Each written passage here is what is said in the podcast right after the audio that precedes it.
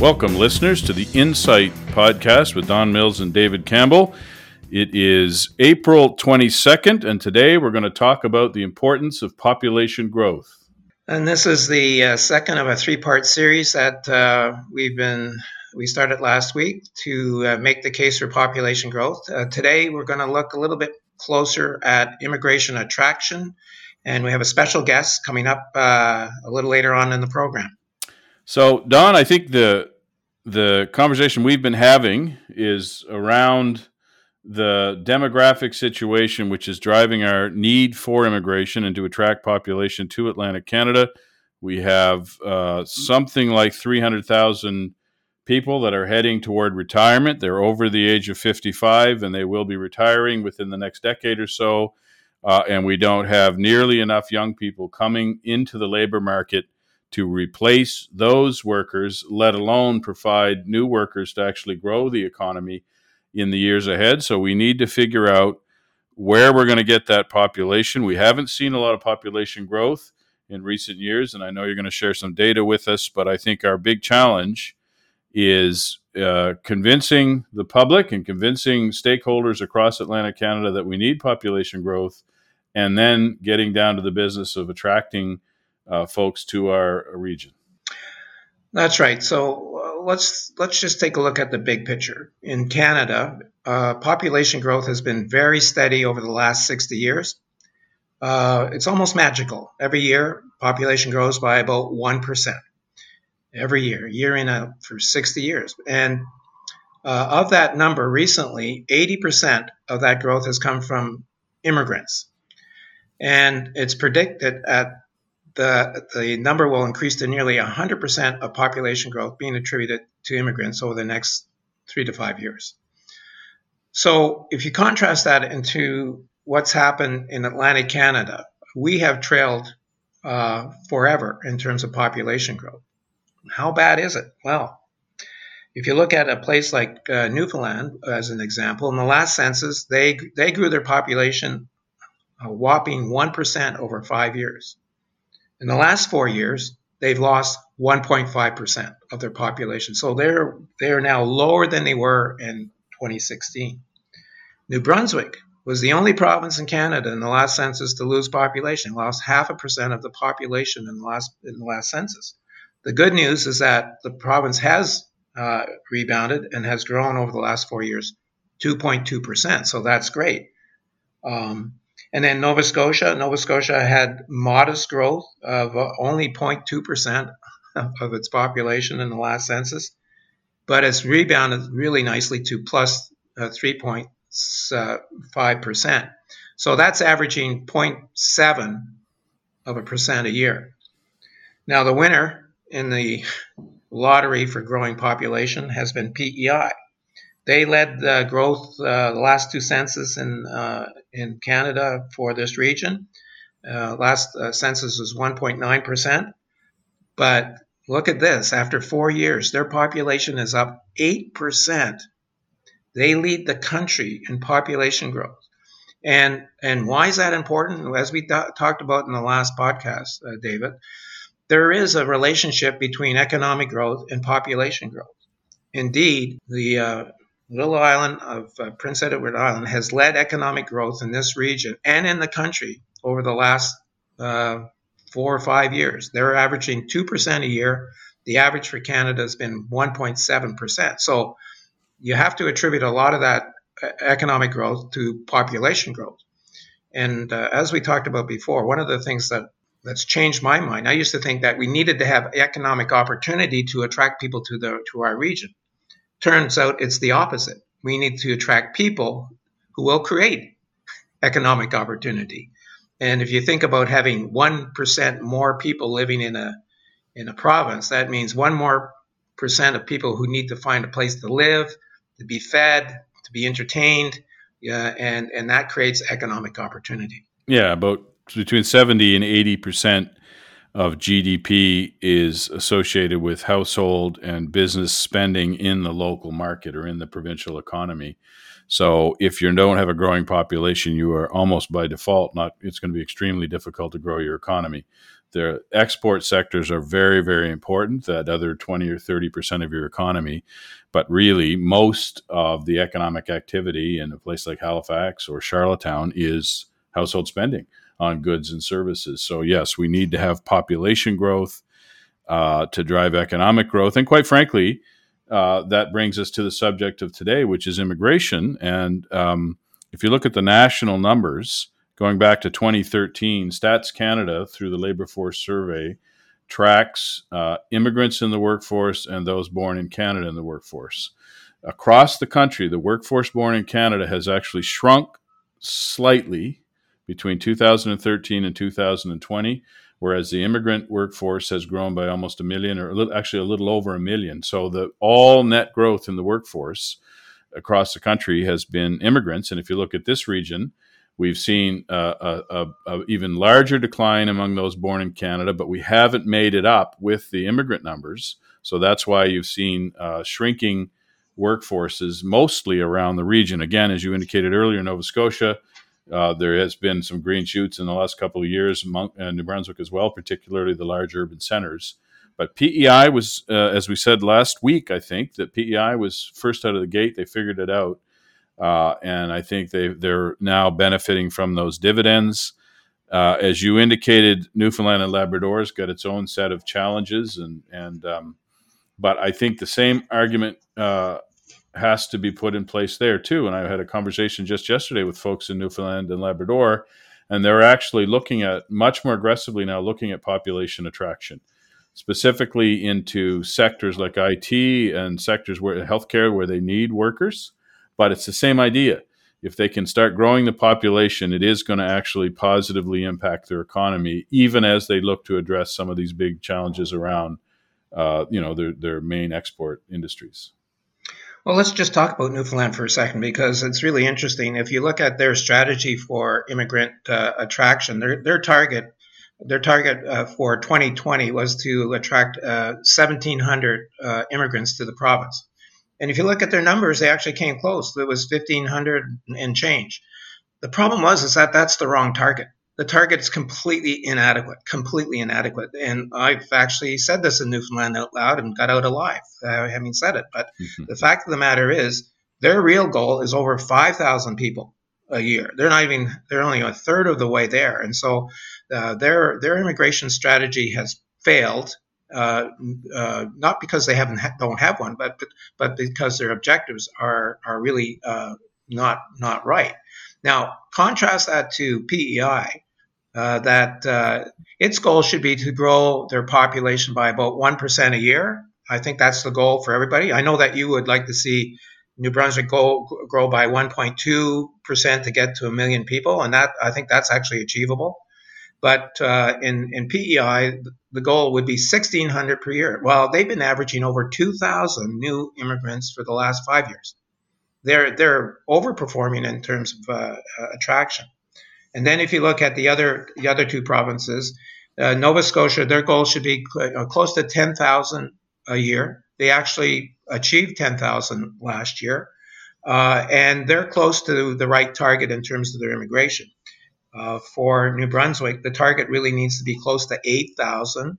Um, and the last numbers, uh, most recent, recent numbers were about 5,000 for immigrants. So, you know, we've made a lot of progress in Atlantic Canada. Having said that, over the last five years, we were not in the game five years ago, except for PEI. I think people, uh, governments have recognized that um, having an immigration strategy is important. The problem, David, as you know, is that it's very uneven. So if you look at the six largest urban areas, um, they represent 47% of the population. 20 years ago, they represented uh, 40%, and uh, you know 55% of GDP. So there are winners and losers, and if you live in, in urban areas, you're not necessarily a winner um, and and and and the unevenness of population growth is is something that everybody needs to be aware of.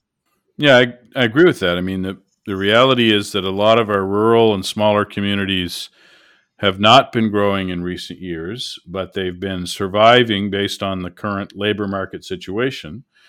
And now, even those areas are seeing workforce shortages. So it's no longer an issue of can we grow or not. It's an issue of we will actually start to shrink. And why that matters is because the first jobs to go, in many cases, are the export focused jobs. And if you start to lose your exporters, your sawmills, your manufacturers, your tourism jobs, uh, it's really, really going to hurt uh, all economies around the province. So, I, you and I have talked about this. I, I do believe the the greatest potential for growth in Atlantic Canada is in the urban centers, but we can't just ignore our smaller towns, our smaller uh, communities, our rural areas because they are now facing, in my in my uh, opinion, in many cases, an existential crisis. Because what do you do if you have a community that loses half its population over the next decade or or 15 years, right? and what does that do to the quality of life for the people and the citizens in that area? So i think we, this has to be pan atlantic it has to be urban rural small town large city. And as you say already halifax moncton fredericton charlottetown are pretty well there. Now we have to be thinking about the rest of the uh, of, of, of the region and, and what's the right approach which brings us to our our guest today um, we're really pleased to have a, had a conversation with Jim Irving, a co-CEO of the JD Irving Group of Companies. Um, you know, this is a significant organization, the largest uh, single um, private sector employer in the region. Um, and uh, and many people might not know the the sort of uh, reach of of the JDI uh, group of, of, companies, but they would have brands like uh, brands that people would know, like Cavendish Farms, uh, Kent Homes, Kent Building Supplies. On the on the business side, the Midland Transport and Courier, um, line of uh, paper products, uh, and of course the Halifax Shipbuilding um, enterprise. So they're uh, they, you know they're a big uh, big employer in this region, and uh, as the discussion with Jim indicates, uh, they're starting to look uh, further afield and grow their footprint elsewhere. And they've got some big big things going on in other parts of North America. Yeah, so it, it, we had a great conversation with him. The reality is that it's getting harder and harder to find workers in sectors like transportation, in uh, manufacturing, in logging, uh, uh, tree planting, these kinds of industries. It's just getting very, very hard to find workers, uh, even though wages have gone up in those sectors in recent years. So, just like their counterparts across the country, they have to look. Uh, uh, JDI has to look further afield for workers, and I think, as the interview will show, they're doing some very innovative and interesting things to bring people from around the world to settle and start building their careers in New Brunswick. And I think the other thing that's interesting is that uh, JDI is normally a very private organization, as you know, but they, they've gone public with their uh, labor uh, needs over the next three years. Uh, they anticipate hiring uh, in their company overall almost 10,000 people across all their operations, 8,000 of which are within Atlantic Canada. So they've created a pretty uh, formidable HR uh, practice uh, focused on immigrants and, and, some of the things that they've done, I think, are, are a good model for other private sector operators. And uh, I'm hoping that uh, by sharing um, their story, other other people in the private sector in this region will will learn some uh, some good opportunities for them. Yeah, that's right. So they have a team. He tells us of 11 full time equivalent people working on immigration across the companies. So that's a pretty big team, but of course, as you indicated, it's also a very big uh, organization. But I think there's lessons uh, in our conversation with uh, Jim Irving about what other firms can do. And the other thing I like about it is that is that the immigrants that are being brought in by the big firms are bringing spouses, and they're bringing, in some cases, even teenage uh, children. Uh, and these are secondary uh, um, additions to the workforce uh, and they don't have to be recruited internationally. So local, small, and medium-sized businesses can actually recruit these uh, uh, spouses right off the street here in the community, and that makes it easier for them. So what we have is a situation where you have the large firms like the Irvings doing the heavy lifting on the international recruitment. Uh, and then the secondary employment from spouses and children is actually benefiting the rest of the workforce here uh, in the region.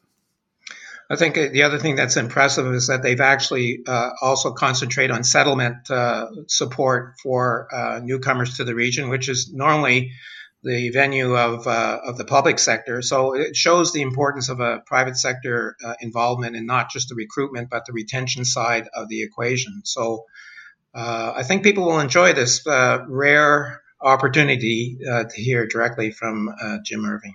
Right, and he's got good ideas. So I loved his idea of a sort of a nexus type status for employers that have to do a lot of international recruiting, trying to make it easier and quicker uh, for them once they've proven uh, that they're a credible employer uh, when it comes to hiring and and and uh, and working with newcomers in into the country. So, listeners are going to hear some interesting and good ideas uh, from Mr. Irving, uh, and I think they'll enjoy this conversation. So please listen in.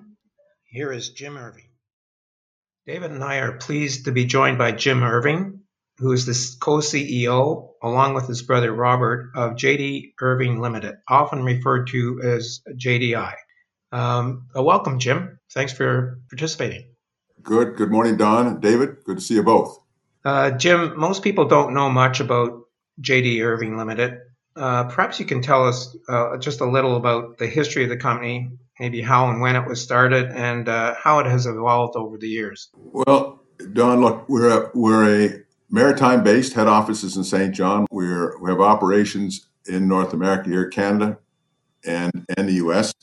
We're a highly diversified company, fully uh, full line and forest products, very large landowner, all integration from sawmills, pulp paper through to tissue. Uh, and so we're very much engaged in that side but a number of other business, transportation, shipping, rail, trucking, uh, shipbuilding, food business, French fries, and uh, re- retail. So very diverse company, uh, but heavily based here in Atlantic Canada, but with operations, as we say, in uh, other outside of Atlantic Canada and other parts of Canada and the U.S. So, uh, but this is home for us, and we're, yes. we're proud of that. Uh, when was the company actually uh, formed? What what year? Oh, I, well, the first sawmill uh, goes back to 1882. So uh, we would have been, uh, uh, my, I guess it would have been my great great grandfather, and so they started in Bouctouche. And in those days, they were, you know, they had in the 1880s and early 1900s, they had sawmill, a general store, a grist mill, a carding mill, a large farming operation, and a few other things. And then my my grandfather came back after the uh, First World War, and as a young man, uh, and he got into the selling Ford cars as an agency, and that integrated into uh, the gasoline business. He was a obviously a real entrepreneur, and he had interest, and his interest in ships and lumber and land and, and other things stayed with him. So he diversified the company. And then uh, his three sons, Jim, Art, and Jack, my father being Jim, uh, they took various parts of the business and grew them and expanded them and and uh, and so on. And today, uh, my brother Robert and I look after the uh, this part of the business, what is called JDI which is really other businesses. We're no longer connected with Irving Oil, but uh, they still are uh, their their family, and they do a great job in the oil business down here. We're very proud. So it all works, but we're glad to be here at home in uh, in Saint John and, and Moncton. Now, JDI is the the largest private sector employer in Atlantic Canada, I believe, with an increasing national and international presence, as you have uh, mentioned. Um, you're also a, a, really highly integrated organization, and as you mentioned, many many different sectors from forestry, manufacturing, transportation, retail, and shipbuilding. Uh, it's really an amazing story. What do you think is the key to the success of the JDI group of companies? Look, I you know I would suppose we're, we're fortunate. Number one, we have great people. You know, uh, we're very fortunate to have a good group of men and women run and operate and the, the various businesses. And I think, you know, uh, being home in the Maritimes, it's a great place to live. And uh, so we we're not distracted with a lot of the other issues you might have in, in big cities. And so we work. And, uh, you know, we work at it and every day. And uh, that's been uh, my father and his, his brothers and my grandfather and so on. Everybody's worked uh, quite dedicated to the business. And I think you're going to be successful, you have to have real dedication in anything you do, any field, whether it's, you know, professional sports or science or business, whatever it might be, you have to be very dedicated. So we're, and it's exciting. It's fun. You know, it's in, there's nothing like uh, winning and having working with a good group of men and women. Uh, and you know, we feel good when we win, and we feel bad when we lose at it. And we get up the next day and make it better. So that's the philosophy, not complicated.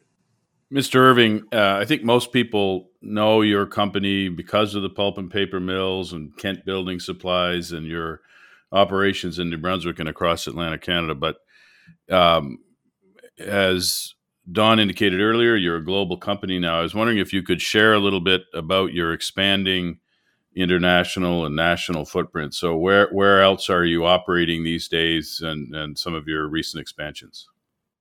Well, we look. Uh, we've got a, a, large number of, of uh, a large amount of tissue production in the U.S.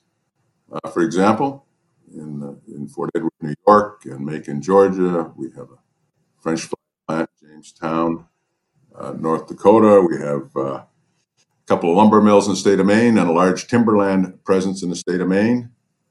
And uh, those are the primary uh, operations outside of uh, outside of Canada. Uh, and so, but the world's changing, and as we have customers' requirements or business opportunities, then we, you know, we try and take advantage of them. But when we have good customer relations, wherever you're good customers, you want to look after them, give them full service, look after their requirements, and that's very important to us.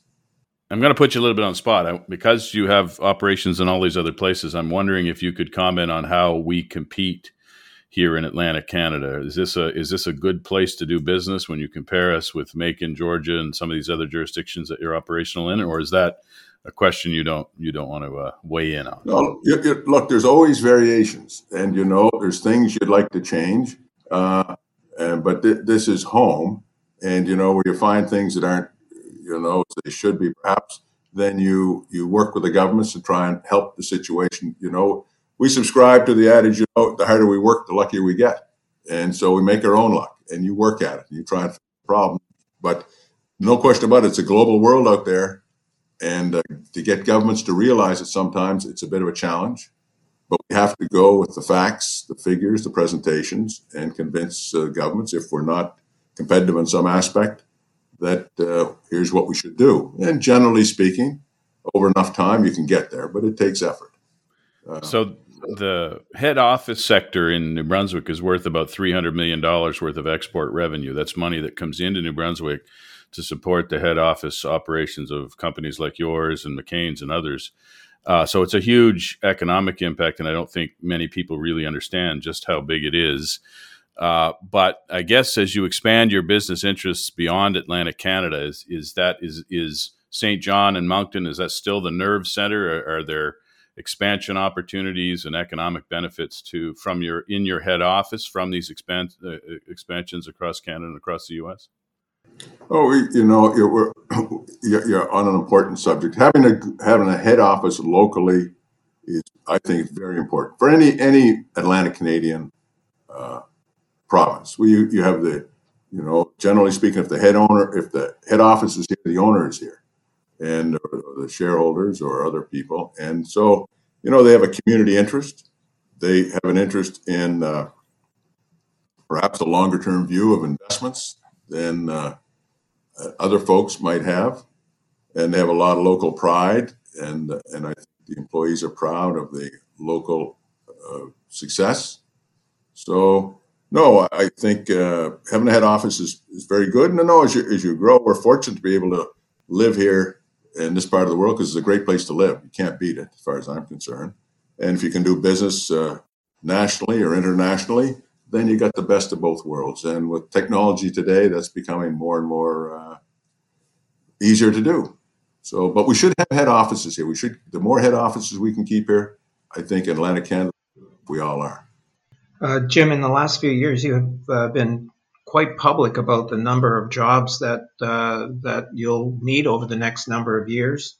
Can you tell our listeners how many people you need to hire uh, over the next few years in Atlantic Canada? Oh, we, we, we would say, uh, well, I tell you, across permanent jobs across North America, it's somewhere around 9,600, but Atlantic Canada, I guess it's about 8,000 over the next three years 21, 22, 23. Now, that takes in, that sounds like a lot of people, but you know, in that we'd have turnover, we'd have retirees, we'd have some seasonal workers. But there's no question about it. We'll have about uh, 2,600 students over those three years, about seven to 800 students a year with us in Canada and the U.S. Uh, they, you know, they whether they're working in a retail business in the summertime or planting trees or as a permanent co-op student, uh, perhaps working in the pulp mill, pulp and paper mills. So those are the broad numbers, and uh, and we're fortunate. We have a you know a lot of good people. Good universities here in Atlantic Canada, good community colleges, so they provide a lot of very good folks. Uh, but clearly, we don't have enough people in Atlantic Canada to fill all the jobs that are coming available over the next few years as baby boomers, especially, start to retire. Uh, what types of jobs are the most challenged to fill at the moment? Well, I would say, generally speaking, you know, uh, if you want to say uh, our, our workforce, our hourly workforce, is is uh, is probably the biggest challenge. I mean, we, as we said, we have summer students coming in, so we sort of have a, you know, with the universities, generally speaking, in Atlantic Canada, we have a good pipeline of, of skilled uh, management folks. Uh, but on the hourly folks, there's no question about it. We since uh, 2017, we brought in about 400 uh, these would be folks that work in hourly positions. And over the next three years, we're going to have about an additional 400 uh, folks to come in at the present time. That's our plan. And then we'll bring in about seasonal workers, somewhere around 80 a year uh, for the season. And so, you know, that's the group. I mean, we're very pleased about the retention rate. Generally speaking, our retention rate's running about 85%, 86% in uh, the last few years. And, uh, so we, we think that's quite important. It's, it's very important for us to get the folks settled here and put the roots down, get their families here. We just don't want them here on a two-year work visa and then disappear. We want their families here, and that's critical. As you folks know, this is critical to making sure that we can grow the long-term population. Because without it, we're in big trouble.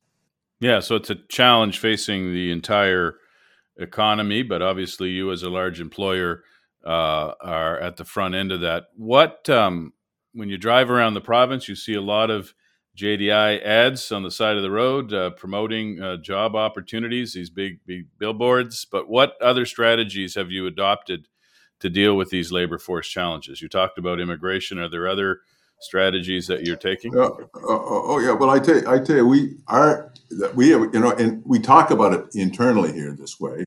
We say keep them home. Number one, keep them home. We don't want the folks leaving here and going to Toronto. Nothing wrong with Toronto, great spot, but we'd like just to visit there. We'd like to stay. We want people to stay here. So keep them home, young people, and that's very important to us. Uh, young people here. They have to have the opportunity, of course. They have to be have creative and energetic and, and good good paying opportunities. So we're we're focused on it. Keep them at home, grow them at home, and that's building our Atlantic, uh, you know, our skills in Atlantic Canada. We're you know with community colleges, for example and we're very much a part of that community college effort to, particularly in New Brunswick here and Nova Scotia, how to really make the community colleges uh, help us grow the workforce. Because people can make a good income if they have a good skill, and that will help keep them here. Then we're about bringing them, we say bring them home, bringing Atlantic Canadians home. And we're hard at that. We're advertising Facebook or wherever else it might be. If you're out, if you've had enough of Toronto or some other jurisdiction, you want to come back, why don't you come here? And then we say, make it home. So, and that's for the, the immigrants, the, the population of new Canadians, if you will. And we're uh, very much, very active in that to, to how do we make that work so people come to Atlantic, Canada but stay here. And so whether that's foreign national students out of the universities or immigrant uh, new Canadians, we're, we're on it both. So we're, we we run those four slogans: uh, keep them home, grow at home, grow at home, uh, bring them home, make it home. it's all about that, and that's the genesis for those boards, billboards to see on the highways. Yeah, it's a good approach for the for the whole province to take that uh, to do that kind of thing. Uh, I wanted to ask you a little bit about rural communities because you you're you're in some ways you're pretty unique in that you have a lot of rural operations as well, and we're it's one thing to try and attract people into say Moncton or Saint John. It's another thing to attract them to St. Leonard or uh, Chipman or uh, you know or or Doaktown or any of your rural operations. Can you tell us a little bit about what you're doing? to meet that workforce demand in rural areas. We know we have housing challenges there. There's other kind of challenges uh, recruiting into these smaller rural areas. Sure. Just before I do, just to finish off that other comment about you know growing the, our, our workforce here, why we're being so aggressive about it. You know, we listen to all the sad sacks about we can't do this and we can't do that. We say, you know, enough of that. It, you know, we say you know, the harder we work, the luckier we get. So let's work hard and make our own luck. And we've got to be a bit more creative and, and be responsible about saying, okay, we can do something about this. Just to rely on the government to fix it all, that's that's the government. They're busy with a lot of things. And the government, I would say governments need help from the private sector about creative ideas. It's just not government come and fix this for me. We want to work in partnership with the governments. Uh, and particularly, you know, you raise rural housing So this is a, a rural New Brunswick and, and, immigrants and so on. And one of the big things is we, uh, once we get them here, and we well, we should come uh, come to that in a minute about what what's it take to get them here. But if you're on about rural, we say one of the biggest issues is housing. Uh, you know, there's not enough houses, whether it's apartments, the inventory of houses are run down, and so on. So, someplace like Chipman, for example, we worked with the Chip, community in Chipman and, and the provincial government. We're putting up some houses, adding more. And this is about, uh, you know, people got to have a reasonable, they got a good place to live, particularly they're going to bring their families. We bring temporary foreign workers. We have camps, a number of camps around, whether it's logging camps, first class facilities over people, and, and they're well looked after. But the fundamentals are we've got to get the housing situation sorted out. So we say to the province, look, very difficult for a developer to go put up houses in central New Brunswick, Chipman or someplace, limited market. Very hard to get the financing. He said, look, you should have some creative way uh, that the developer, maybe the employer, you know, like ourselves or Cooke Aquaculture or somebody else, or uh, uh, you know, other folks who have businesses, fish plants, perhaps, they're interested in, in taking, putting some effort into it, putting some money in, taking some risk. It's not all loaded on the government. Take some risk, but get the housing stock up, and then and then so we start, and we and we build the houses. So uh, yeah, like Norm Casey. I was thinking of Norm and Casey and Richibucto is another example. Who's you know, if you're running businesses in rural New Brunswick, housing becomes a challenge pretty quickly. And so we have we need to be a bit more creative in partnership with the government. How to do that? Whose balance sheet are we going to use? How are we going to share the risk? So I think that's a that's maybe the one of the biggest things. I mean, there's all kinds of other things we have to do, but we've got to people got to get the basics right. We've Got to have a comfortable place to live. Yeah, that's right. And in fact, I my estimate is we're going to have to double the housing stock, uh, uh, the annual housing starts in the province uh, in the near future, and a lot of that will be centered in rural areas, which don't have a lot of recent history with uh, with new housing, right? As you indicated, so it's a real challenge not only in New Brunswick but across uh, Atlantic Canada. So I'll turn it back to uh, Don. Uh, I understand that you've been focused on recruiting workers from other countries, uh, Jim. In fact, I, I heard this might not be the right story. You can correct me here, but understand that you had a specific uh, initiative to recruit truck drivers uh, in the past, uh, focused on a certain uh, uh, certain countries, um, and that uh, you also have a team specifically responsible for immigration. can you tell us about your efforts in yeah, this regard? Yes, so that's a, that's a big subject. So, and if you take it, I guess you know we, we've got it in sort of for us, we've got about three big buckets, and to start with, and I can cover each of them if you want uh, we've got a team of about 11 people, full time equivalents, seven recruiters and immigration people, and then four what we call settlement specialists. And uh, so that's quite a commitment to it, you know. But we have we just can't say this is the corner of the desk and deal with it when you get to it. This is serious. We can't run the business if we don't have the folks, when we need skilled folks. So we've, staffed up, put some people on it, so we can work with the government and, and you know the federal government, provincial, municipal. We're working with the multicultural associations, the YMCA. Uh, who's going to teach these folks English? How are we going to do it? Sometimes the government does it, sometimes we do it. But we can't just, somebody thinks, well, go bring immigrants in, that's just once you hire them, they're all set. That's the small part of the job. Big part of the job is when they're here to look after them. And by and, by and large, we've we've had very good success. The people we've had turnover is low, but we have to commitment really to look after the folks, and it, it goes beyond uh, giving them a paycheck. If you take the trucking business, for example, you mentioned truckers, transportation people. We, have hired about eight folks in the last uh, couple of years, three years or so. Folks coming from Ukraine, Israel, Poland, Russia, primarily to Saint John and Moncton, but in other jurisdictions too, like Sussex or, or in the logging business or Chipman. And uh, we've had we've had very good retention rate. And these folks are all making, you know, they're making above the provincial average of wages. Provincial average is forty six, forty eight thousand dollars. David, you would know better than I. But in that in that zone, and these folks will be making fifty five thousand. Uh, some be making sixty thousand dollars. So they're going to be paying taxes, and they're going to improve the provincial income here on average. And that's what we need to do in the province is have folks who are bringing the average up. That's where the tax dollars come from. So we have that in the trucking business. We have uh, in the woodlands, our forestry business, we've had about 90 or so hires, I guess. And those are forest truck drivers, machine operators, a lot coming from Ukraine, Brazil, and they're going to central New Brunswick, Chipman, Fredericton, Sussex, uh, Juniper area. And you'd say, why do you have to go to Brazil to get folks to cut wood? You know, New Brunswick's cut wood for 200 years. You can't we figure that out? But I can tell you, these folks come, they're well trained, and uh, they do a very good. They want to work, and this is, you know, not to be hard on this, but you know, motivation is a big part of this exercise. We have to have folks who really want to go at it, and this is a better their life. They come to a better, uh, better quality of life coming to Canada, frankly, and so that's good for them, good for us, and so we're, we're very pleased with that. And then, uh, you know, in our seasonal workforce, tree planting and over in the island of Cavendish, we got folks coming in about oh, about 35 a year. I think this year bring in 60 if we can get it all through the hoops, COVID hoops.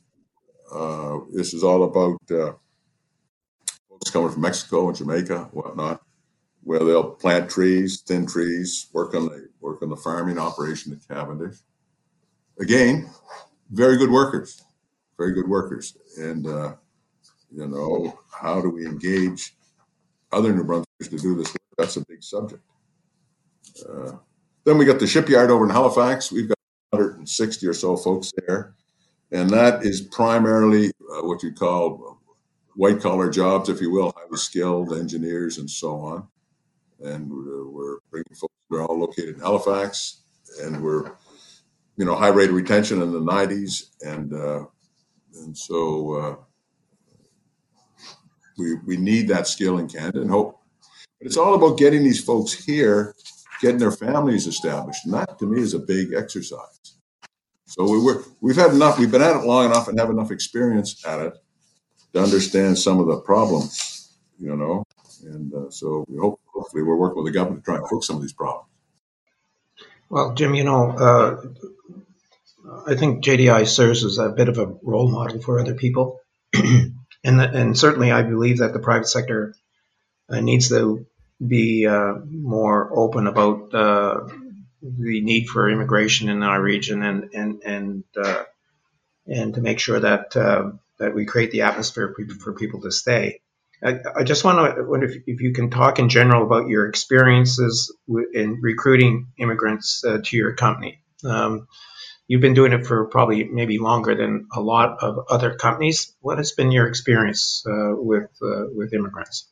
Well, as I said, we've got a workforce, and that's a you know, if you're a small or medium sized employer, that's a big commitment. You know, the amount of commitment we've got to it in terms of folks uh, working on it. And so we've said to the provincial government, we said to the federal government, we've given them different suggestions. One is we had the Atlantic uh, pilot process. They put up, federal government put up that, I don't know, about three years ago now. And um, which was a very good initiative. Since we put that up, we're we keep raising the bar on the standards. And you know, if, if it's one thing if you need to be, if you you know certain medical qualifications or something else, that's one kind of, of, of requirement. But if you want to, if you want to come here uh, from Brazil and drive a logging machine and make fifty, sixty thousand dollars a year, and your English is functional enough that you can work safely and productively, in our world, that should be good enough. We don't because otherwise you come in on you have to come in on a two-year work permit you can't stay, you can't bring your family, and all the rest of it. We say, look, if the if the language skills and the technical skills are competent, then that should be good enough. Right now, you'd have to go uh, to go to take a high school equivalency uh, in terms of testing. Your language skills have to be at a very high level. Even look, even if your if your mother tongue is English and you come with a PhD from Harvard, if you want to become a Canadian citizen, you're still going to have to pass a three or four hour language test. And to us, we should be more practical. We, you know, we understand that certain skills and there's certain requirements that, you know, for certain reasons, but I think we're a bit too stringent about some of those things. Uh, you know, the prime minister wants to have uh, childcare, which is probably a good thing, and and you know, and, and Premier Higgs uh, keep seniors at home more, not put them or let them go to government funded uh, operations. And we said, well, why don't we make it easier to get home care workers in the country?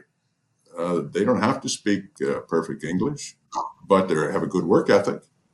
And, you know, we got double income families here in the province or in this region, and they have a difficult time to get somebody to help with the children or their parents or something else. We should we should be more practical about this, I think. I understand if you're going to be a doctor and you've got very serious medical qualifications, that's something. But a lot of jobs, if you can perform the skill efficiently, speak the language good, functionally, then to me, we should make it easier. So we, we've we've tried to advocate that with the federal government in different ways. Uh, haven't had as much success as we'd like. I think PEI maybe has changed this a little bit, made the language requirements a bit less stringent. But uh, we, we've got a lot of people that have to come in here if we're going to run this place, run the province. If people, the governments are going to be able to have the type of uh, GDP that they need to pay the bills, we've got to get a workforce here that's going to stay here.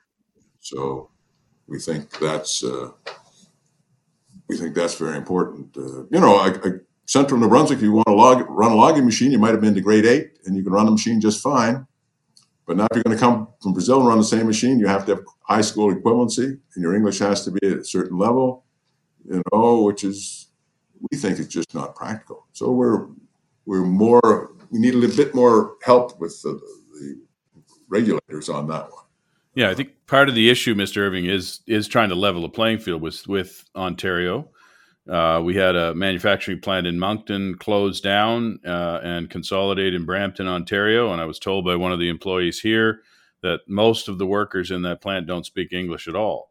Uh, and they had to use different kind of signage to make sure they knew what they were doing. So I think there is there's a lot of different pathways for immigrants, and I think a more mature market like Toronto uh, has an advantage uh, over New Brunswick. And in fact, that specific plant, uh, they were paying $24 an hour here. They're paying $17 an hour in Brampton. So now we're in a situation where wage costs could be lower in Toronto than they are in Moncton. So this is problematic. And one of the points here is to make sure that we're not at a disadvantage when it comes to immigration. But I, I wanted to ask you a little bit more about, well, particularly about your Brazilian loggers.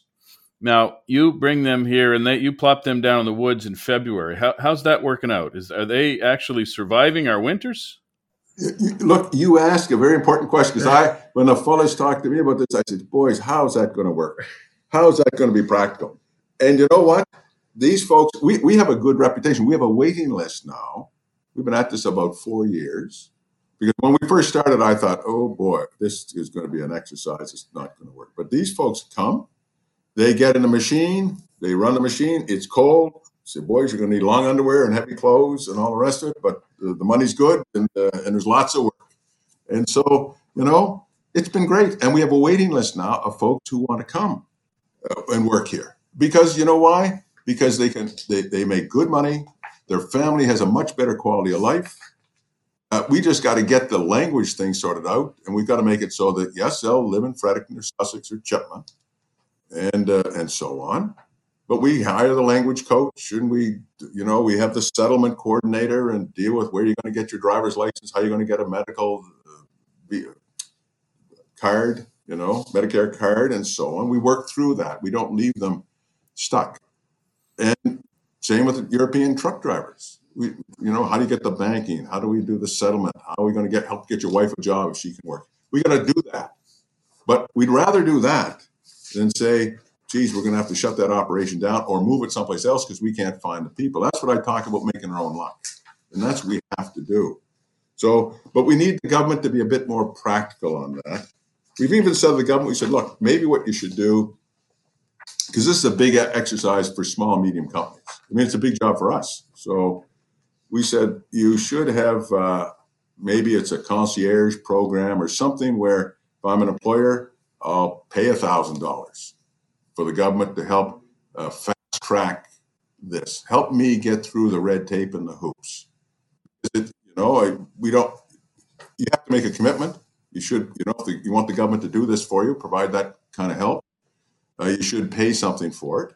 That's fine, but uh, or and maybe have a, a trusted uh, like we we call it we told the government maybe a nexus program if you're you're a quality employer in good standing and you know maybe you're prepared to put up a bond performance bond to be a nexus employer but that allows you to fast track uh, the, the, the rigors of this because some places in europe somebody might have to drive uh, six or eight hundred miles to go get a a, uh, fingerprint application done or something like that. There's some very awkward things that you know would speed up uh, some of these efforts.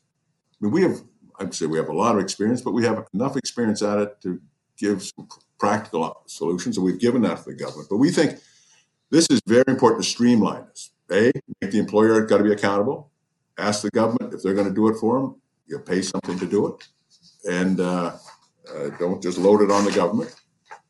And but if you're a good, uh, employer, got a good track record at this, or you know, uh, just as a good solid employer, make it a give you a give you a Nexus card, just like going through security at the airport. Make it easy, make it more efficient anyway.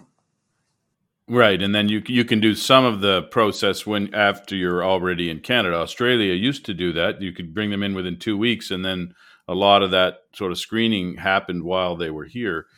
But so, how long do you know how long it takes roughly to bring a worker from a place like Ukraine or or Brazil? Is it is it six months? Is it a month? Is it? Well, do you have any sense? For, it, it, you're anywhere from four to six months, five months. Which you know you have if you have seasonal work to be done, or you you know you're making plans and whatnot. And for these people, if you're bringing in someone who's running a logging machine in Brazil, you know they don't have a lot of discretionary income they can't say, well, I'll just take off and go to San Paulo for a get the paperwork done and drive a thousand kilometers. This is about very practical uh, application. And I, I, I, we tried to advance the concept that we in Atlantic Canada should be the pilot program for all of Canada. Let's, that was part of the genesis of the Atlantic Pilot, but we think we need to take it a bit farther and really get down and maybe take some specific companies and say, okay, let's let's do a be a beta site for us. Let's get this going and figure it out. We, you know, just com- complain about things with the government is not productive, and we don't blame the government. We've got to work with the government and uh, provide innovative and creative solutions here. So we're we're very much engaged on this subject because because it's critical. It's because it's critical for a whole lot of reasons. No, yeah, no, now, JDI is really uh, taking advantage of the Atlantic Immigration Pilot Program, obviously. uh, one of the things about that program that is becoming evident is that it's really helping with retention rates for people, um, um, you know, coming to this region. Uh, you've already made some recommendations on uh, how that program could be improved. Um, maybe you could just talk about your own experience of retention. I'd, I'd be really interested in, in you've, you've, mentioned it a little bit, but um, how are your retention rates of uh, foreign uh, workers, who, permanent? Uh, I, I tell you, it, it, would vary a little bit, but you know, uh, you know, going from memory in the last uh, since four years or so, I think the stats are somewhere around 75, 80 percent of you know retention rates the uh, the last couple of years, it's gotten better. We're up to the, up to the mid 80s now uh, because we've learned uh, we've learned, as I say, all these settlement processes, and we uh, we have to do. But uh, yeah, I think we're around about 86 percent, and national retention is, is it's about on par with the national retention, and it's better than I guess Atlantic Canada is somewhere around mid 50, 57 percent. So we're doing better. We're running about the national average. Yeah, that's right. It's it, I think after five years, David, it's around 53% that, that have stayed here, but those numbers have to increase, obviously.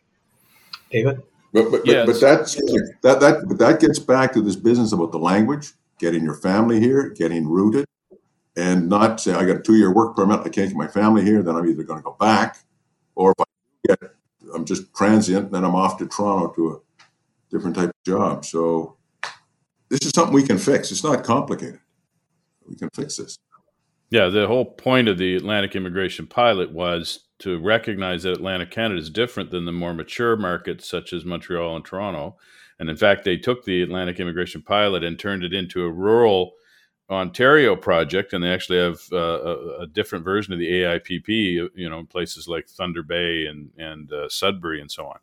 So I just wanted to ask you, Mr. Irving, about it's really great to see that your company is embracing immigration. Uh, in 2019, the region, across the entire region, we brought in almost 20,000 immigrants, and that number is actually going to have to go up, uh, probably double or more. Uh, PEI is doing well. The rest of the provinces are going to have to elevate their numbers. So it's very important for government and our big corporations to sort of play a lead role there. It's harder for the smaller businesses.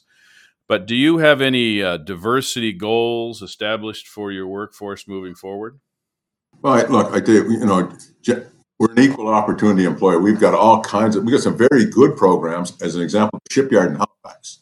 We got a very good program going for single mothers in in, in uh, women of color at the shipyard, where we folks are working. And we say this is quite important for the government uh, to understand this. Because we've got folks who are un- unemployed or underemployed. They might be working at Tim Hortons making thirteen dollars an hour. Now they're going. So we put a program together with the community college they're becoming out as uh, Class A tradespeople, and they're welding whatever they might be doing with a trade, and and so they're going to make thirty five dollars an hour, thirty four dollars an hour, thirty five dollars an hour, plus very good benefit plan, and so full time work, and so we've got that going for, as I said. Uh, women of color in Nova Scotia. We've got it for Indigenous Nova Scotians. We've got it for African Nova Scotians and you got to start. Employers have to start and try. And there's you know there's there's things that are not uh, are a bit different to work through, and we had some challenges to get going. But I tell you, the community colleges are a huge asset, and I think that's just the governments really have to put their shoulder to the wheel on the community colleges because if you have a skill, if you have a trade, you have hope, you have ability, if you have a little bit of energy, you know you can you can get off. Uh, uh, lower income and get, get do better. And that's what we've got to do. So, no, we have got diversity. We've got uh, it's changed dramatically in Atlantic Canada. Here, you folks, I've known you both for thirty years, thirty plus years, and you see big changes in the in the complexion of the population. But that's good. We need that extra spark, that extra energy. We've had too many people move away uh, over the years, and we need to we need to get that keep that spark, that energy here in Atlantic Canada. Just a couple of quick final questions. Uh, uh, many people are concerned that immigrants take jobs from uh, native born uh, Canadians. What is your response to that concern? You know, I don't see that at all. That to me is an easy out uh, for somebody to say, look, we're looking for people. I mean, that's the short answer. And, you know, uh, unfortunately, we have, you know, we've got some folks who You know, we got an EI program here that's quite generous, and there's certain folks, you know, there's a good reason for that. But it's become a way of life in some communities to the point of that's not, we just can't can't uh, do anything with it. So we need to uh, we need to do something about it uh, to uh, you know uh, to advance this. But uh, you know, our immigrants are making the same wages, you know, as our as everybody else here. This is not like we're bringing immigrants in at a lower wage. They're not going to Toronto. You know, they're not coming in here for 14 bucks an hour rather than 24. They're coming in at the same rates, same wages, same benefit package as everybody else has, or we have. Our, we've got a great group of men and women in, across the organization. So, no, uh, we got to fix this problem, and we shouldn't take too long about it. I, I, what you gentlemen are doing, it's good. I think to get the word out there, get the message out, and uh, but we have to help the government with creative solutions because on its own, it just it's too difficult for them otherwise. There's too many other competing uh, interests. Just make it a bit easier to get the people here. And finally, uh, Jim, uh, obviously the private sector has to play a bigger role in attracting immigrants to this region. Your your company is a great example of that. Um, what else do you think the private sector could be doing that would uh, make it easier for newcomers to come to our region? Well, look, I, look, you know, these are people, eh? And like any, you know, you travel or you have to go to someplace that's foreign, you know, uh, particularly if you have limited income, you know, there's lots of challenges. So we're back, and we learned this early on about okay, how are we, we're going to have to carry the overhead, have some settlement people that are going to go and deal with all the problems. So people people feel welcome. You know, they generally stay. You know, and so if there's if there's reasonable opportunities, so uh, just like we tell the government, money goes where it's wanted. You know, people stay where they're wanted.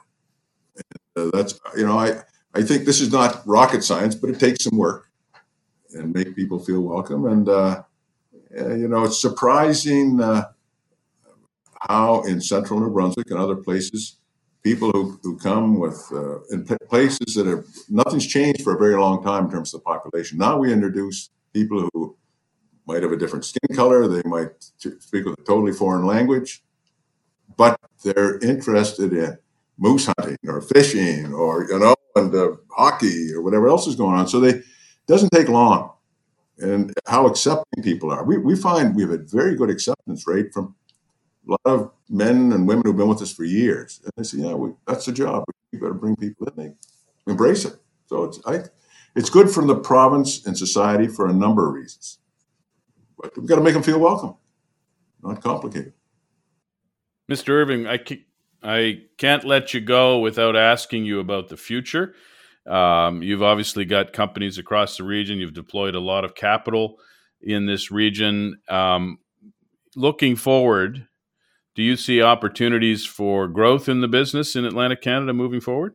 I think there's always there's always opportunities. There's always opportunities.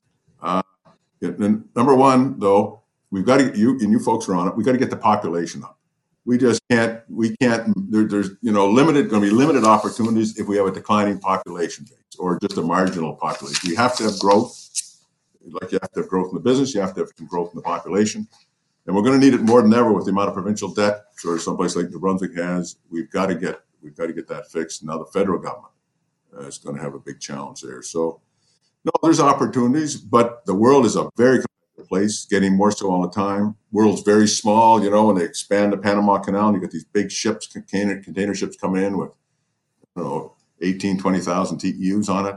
World just gets smaller. And, uh, you know, where they've got either progressive policies about business or they've got, uh, you know, certain uh, regulations that make it easier for them to compete. Uh, that makes our job uh, a bit tougher. But we're in a great location. We're sitting on top of the United States still a huge market, best in the world. Today, one of the best in the world. So, uh, but you have to work at it, and you're going to have to work harder at it. You're going to have to be better technology, better trained folks, uh, put the capital in. You can't get by because there's nobody going to let you get by. The world's too small now. You have to be good, and uh, so, so. Haven't said all that, but there's still opportunities, no question about it. We appreciate you taking the time to to uh, join us here on the Insights podcast this morning. Okay, that's good to see you, folks. You've been listening to the third episode of Insights on the Huddle Podcast Network, hosted by Don Mills and David Campbell. Great chat, Don, David, and Jim. Mark Legier and Cherise Letson helped produce this episode. You can subscribe by searching for Huddle Insights on podcast platforms like Apple and Spotify. And we care about what you think, so please give the show a rating and a review. Don and David will be back again next week.